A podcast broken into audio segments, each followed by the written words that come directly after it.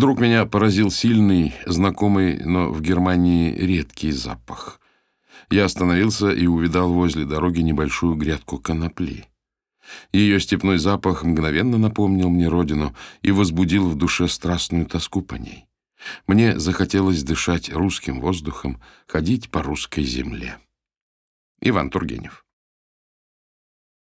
Проснувшись около полудня, я совсем уж было собрался вставать и, лениво потягиваясь, наслаждался сознанием того, как плодотворно проходит первый рабочий день дома. И, несмотря на мелкие передряги, все понемногу налаживается, а вещи начинают занимать свои места. Мне вспомнилось, что впереди еще трое суток без Ириэля с его причудами. Я прикрыл глаза и снова задремал. Очнувшись в четыре, я вскочил, озираясь в поисках пропавшей половины дня, и, наспех собравшись, отправился к Ире. Нужно было забрать Алекса и пересечься с ее сестрой, то еще стервой, направляющейся на выходные к матери, в то время как Ира работала во вторую смену, чтобы выкроить свободный день. Сдав мальчика на попечение бабушки, мы получали возможность провести ночь наедине. Я взбежал по лестнице и постучался. Послышался топот босых ног, и, врезавшись в дверь, Алекс завозился с замком. Я наскоро перебрал в уме список вещей, которые следует взять с собой. «Ничего не выходит», — донесся приглушенный голос. «Погоди, дай я». Ключ вошел не до конца, и повернуть его было невозможно. «Алекс, ключ застрял, надо его вытащить. Сейчас попытаемся вместе». Я навалился на дверь. «Ну-ка, давай». Шебуршание возобновилось. Постой, не суетись. Соберись силами и поворачивай. Изнутри раздалось напряженное сопение. Так, хорошо. Теперь попробуем по-другому. Я оттяну, а ты крути. Медленно и аккуратно. Поехали. Главное, чтоб не сломался. Главное, чтоб не сломался, стучало в голове. Сделав несколько попыток, Алекс пнул тяжелую дверь. «Оно не хочет!» — звонкий голос подрагивал. «Не хочет открываться!» Мальчик всхлипнул и принялся беспорядочно дергать треклятый замок. Сообразив, что крики лишь накаляют атмосферу, набрал его номер и стал забалтывать какой-то чепухой, одновременно пытаясь отыскать выход из положения. Само собой напрашивалось вызвать слесаря. «Кажется, у нас приключение», — задумчиво протянул я, когда Алекс слегка успокоился. «Надо придумать способ проникнуть сквозь дверь». «Как Финес и Ферб?» «Как кто?» Финес и Ферб, ну помнишь мультик?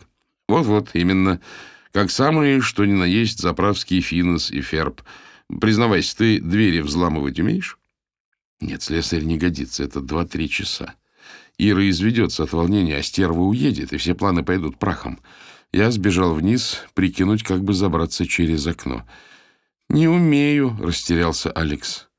«Я тоже. Хорошо, а что говорит по этому поводу Финес?»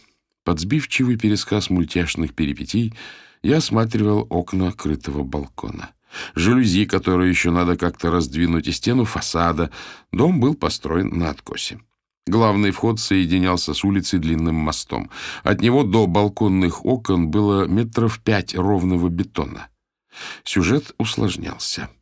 Я упустил момент, когда в истории Алекса возник какой-то доктор Фуфелшмерц — и на фразе «И тут он ему как даст!» позвонила Ира. «Ир, у нас небольшая...» Переключаясь, машинально отметил, что время поджимает. «Э, «Переделка...» «Какая переделка? Выходить пора. Что ты еще там устроил?» Я взбежал наверх и приложил ухо к двери. Алекс был в гостиной. Торопливо описывая ситуацию, я метался взад-вперед по лестничной площадке. «Не волнуйся, как-нибудь выкрутимся. Алекс, кстати, держится молодцом. Позвони, отвлеки его пока». Я скатился вниз, чтобы получше рассмотреть стену. Тщетно. От беготни вертикальная поверхность не стала менее неприступной. Снова взлетел наверх и замер, прислушиваясь. Алекс разговаривал по телефону. Мгновение поколебавшись, я позвонил в смежную дверь. Спустя пару минут оттуда донесся сварливый голос с сильным русским акцентом. «Это по поводу Алекса, ребенка, который живет напротив», — прокричал я. «Откройте, пожалуйста». В ответ прозвучало удаляющееся бормотание. Я выругался. Снова послышалось шарканье, позвякивание ключей и, наконец, долгожданный ляск. Поздоровавшись, я метнулся внутрь. Ошарашенная бабулька посторонилась, плотнее запахиваясь в халат невразумительного оттенка. Я устремился в направлении главного фасада и с треском, раздвинув бамбуковую занавеску, оказался на кухне. «Сразу смотреть телевизор», — сокрушалась старушка, семеня за мной. «А еще он любит оладушки. Когда Алекс приходит, я всегда...» «Извините, вы не возражаете? Я сюда чуть-чуть влезу». Сгромоздившись на столешницу, высунулся в окно. Ниже уровня подоконника между бетонными плитами имелась щель. Можно попробовать, используя ее в качестве опоры. В кармане завибрировал телефон. Взгляд на экран. Стерва. Я сбросил звонок и глянул вниз. Высота четыре этажа. Под мостом садик, обрамленный грубо отесанными камнями. Если что, падать предстоит именно на них. «Оладушки!» — лопотала соседка, переставляя из-под моих ног банки, перевязанные атласными ленточками. «Чудесные пышные оладушки со сметаной и вишневым вареньем!» Не перегибаю ли я? Окна, камни, акробатические номера между этажами. С другой стороны, ребенок в заперти. Ира волнуется. Да еще от сестра. В общем, не романтический вечер, а полные оладушки. Раздумье прервал очередной звонок. «Алло!» «Вы все не отвечали, я уехала», — объявила стерва. «Умница. Я в тебе нисколько не сомневался. Что происходит? Почему?» Я дал отбой и бросился на лестничную клетку. Из квартиры не доносилось ни звука. Я громко позвал Алекса. «Я тут, тут!» — протянул он, стараясь скрыть жалобные нотки. «Слушай, я кое-что придумал, но без тебя не справлюсь. Ты как, поможешь?» Я взялся объяснять свой план. Но смотри, поворачиваешь эти штуковины и сразу вниз, — повторил я. И только потом раздвигаешь створки. Договорились? Договорились. Тогда вперед. Я метнулся в соседнюю квартиру и в три прыжка очутился на кухне. Полезу в окно, — сходу объявил я, разуваясь. Ботинки пока оставлю у вас. Что вы, молодой человек? Стоя в проеме, я свесился наружу. Сквозь щели между планками жалюзи было видно, как Алекс забрался на стул и возится с рычажками. После нескольких попыток механизм поддался, и он исчез за сомкнувшимися пластинами. «Отлично, Алекс. Молодец. Теперь слезай». Услышав, как он спрыгнул на пол, я облегченно вздохнул. «Открывай!» — басовито прокричал я. Створки со скрежетом отъехали в сторону, и показалась вихрастая макушка, а потом и физиономия Алекса с азартом ожидавшего продолжения. «У меня получилось! Видел, видел?» «Конечно, видел. Ты настоящий орел». Внутри вдоль оконной рамы имелся выступ, за который можно было уцепиться. Оставалось надеяться, что на той стороне будет нечто подобное. «Обязательно заходите отведать варенье», — напутствовала меня бабулька. «Благодарю». Я качнулся, получше ухватываясь правой рукой. «Все непременно». Встав на краю, попробовал нащупать пальцами левой ноги зазор между плитами. Приседая ниже и ниже, наконец удалось дотянуться до узкого углубления, и я принялся потихоньку продвигаться вдоль него. Изловчившись, я уже почти добрался до нужного места, как вдруг... «Давай, давай, осталось совсем чуточку!» Потеряв терпение, Алекс вскочил на стул и высунулся в окно. «Ты что? А ну вниз!» — закричал я, прильнув к стене и пытаясь сохранить равновесие. «Быстренько, быстренько слезай отсюда!» Алекс тут же исчез, и послышался глухой удар пяток о кафель. Замерев, я немного пришел в себя и восстановил дыхание. Осторожно продвинул ногу еще на пару сантиметров. Постоял, свыкаясь с новой позицией. Качнулся, вытягиваясь влево, и ухватился за хлипкую раму. Подтянулся, нашарил точно такой же уступ, вцепился и повис между квартирами. Переводя дух, я прижался лбом к нагретому солнцем бетону, а в кухне, шаркая из угла в угол, бабулька сомнамбулически нашептывала свое заклинание. «Варенье, варенье, оладушки, оладушки». Я откинулся назад, напрягся и рывком перешагнул на подоконник. Ну что, Алекс, первое боевое задание удалось. Я присел на корточки, протянул ладони, и он несколько раз хлопнул по ним своими ладошками. Теперь оперативно собираемся, и нас ждут гонки с препятствиями. Я потрепал его по волосам. Алекс помчался за вещами. Я разобрался с заевшим замком, убедился, что ничего не забыто, и мы выбежали из дома. Ступни ощутили булыжную кладку моста. «Стой тут, держи круговую оборону!» Вручив мальчику ранец, ринулся за ботинками. По пути связался со стервой и попросил обсудить с водителем остановку в одном из ближайших пригородов. Она свирепо посопела в трубку и отключилась. Я стал листать в навигаторе возможные маршруты.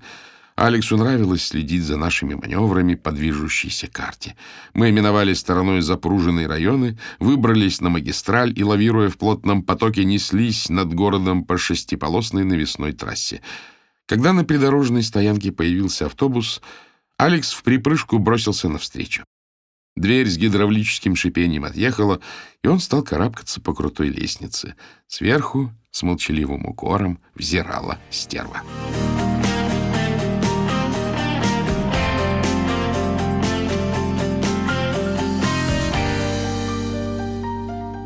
Не застав Иру за прилавком, я двинулся вдоль стеллажей и у секции с изданиями в пестрых обложках услышал знакомый голос. Выглянув из-за спины расфуфыренной клиентки, отвесил шутовской поклон и жестами показал, что буду наверху. До закрытия оставалось около получаса. Выбравшись на крышу, сажусь, прислоняюсь к стене вентиляционной шахты и неспешно скручиваю косяк. Вечереет. На западе полощется пурпурное зарево, и косые лучи отбрасывают длинные тени, обрывающиеся в провалах между домами. Когда я вернулся, Ира приводила в порядок отбракованные покупателями книги.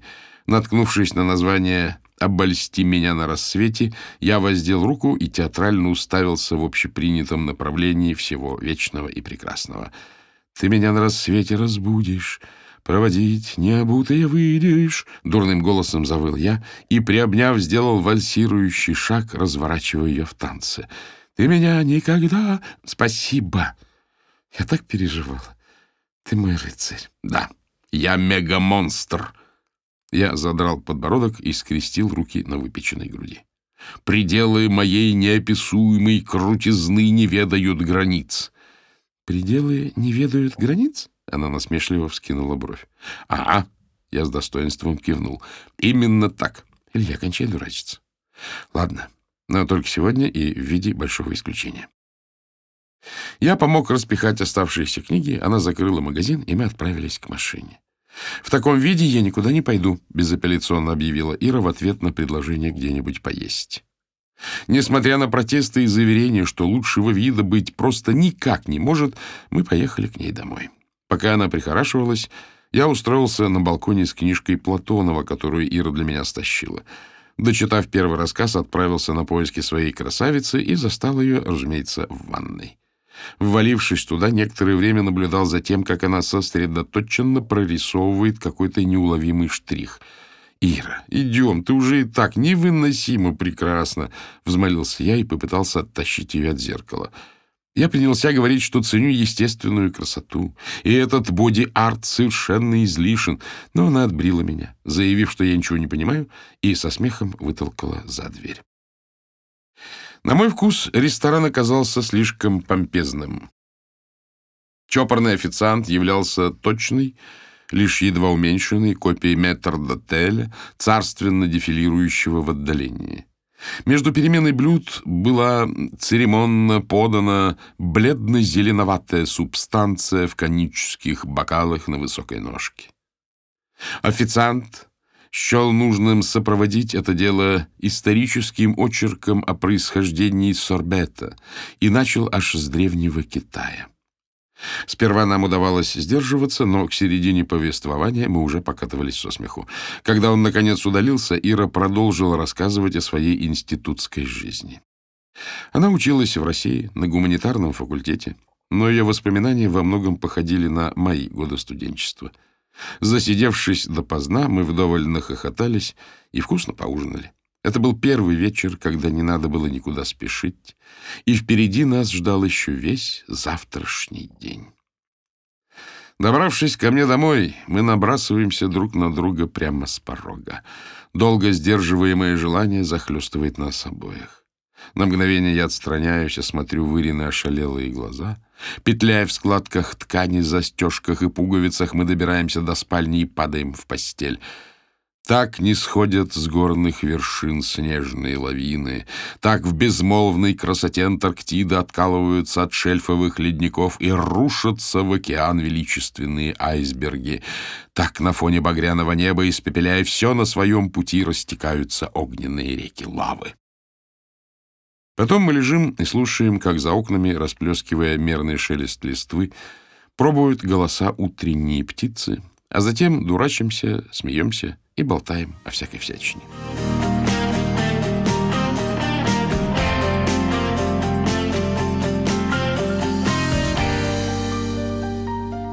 Сморщившись от яркого света из настежь распахнутых окон, останавливаюсь на пороге спальни. Обычно в моей квартире даже днем царит полумрак. Ира, подобрав ноги, сидит в большом старом кресле. «Доброе утро, Соня». Она отложила книгу и потянулась.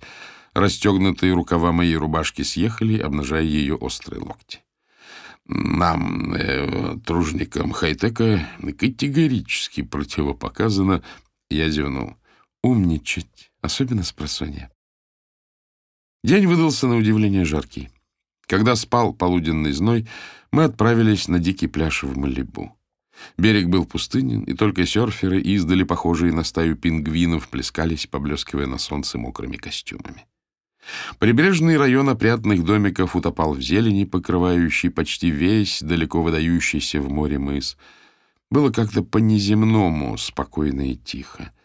Крупные чайки прохаживались вдоль кромки прибоя, важно шлепая перепончатыми лапами по мокрому песку. Когда солнце скрылось за холмами и стали сгущаться сумерки, мы двинулись к машине. Приходилось спешить. Стерва несколько раз звонила сообщить, что они уже в пути, и надо забрать Алекса. По дороге я исподволь наблюдал, как Ира постепенно преображается, возвращаясь к повседневным хлопотам занятой женщины и матери. Вернувшись, достал свежую пахучую траву, зажмурился и втянул ноздрями знакомый запах. Это был запах моей Калифорнии. Запах, веющий над нею со времен легендарного Вудстока, запах студенческих кутежей, запах вечеринок на дикой природе, запах юности и запретной свободы. Я облизал клейкие от конопляной пыльцы подушечки пальцев и скрутил длинный тонкий косяк. Пошарил по карманам в поисках зажигалки. Не найдя, огляделся вокруг. Странно. Еще вчера зажигалки валялись повсюду. Осмотрелся внимательнее и сообразил, что Ира навела порядок. Курить хотелось все сильнее. Я вскочил и принялся разыскивать зажигалки. Интересно, когда она успела? Ну да, конечно, пока я дрых.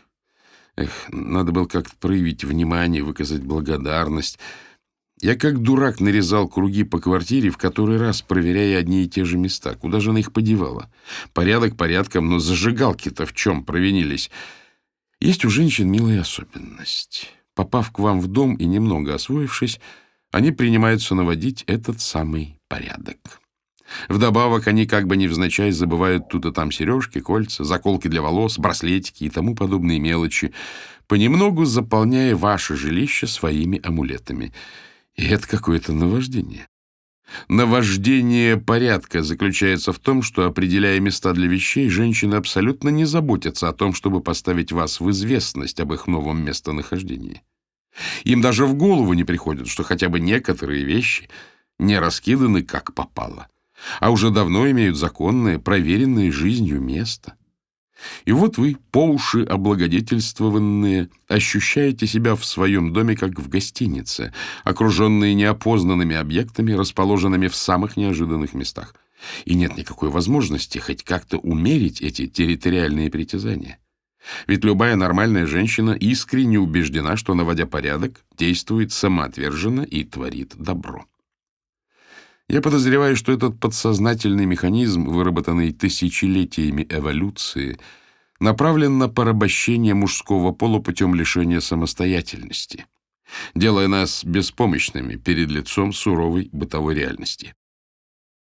Вероятно, в этом и кроется истинная причина того, что женщины так тяготеют к порядку, особенно в домах своих возлюбленных. Отчаявшись, взял сигарету, вышел на улицу, послонялся минут пятнадцать и прикурил у какого-то парня. Вернулся, зажег косяк от тлеющего окурка и снова плюхнулся в кресло. Сделал пару глубоких затяжек, привычным движением потянулся за пепельницей. Пальцы несколько раз бессмысленно сомкнулись и разомкнулись. Пошарил по столу — пусто. Очевидно, пепельницу постигла та же участь и она канула в страну без вести пропавших зажигалок.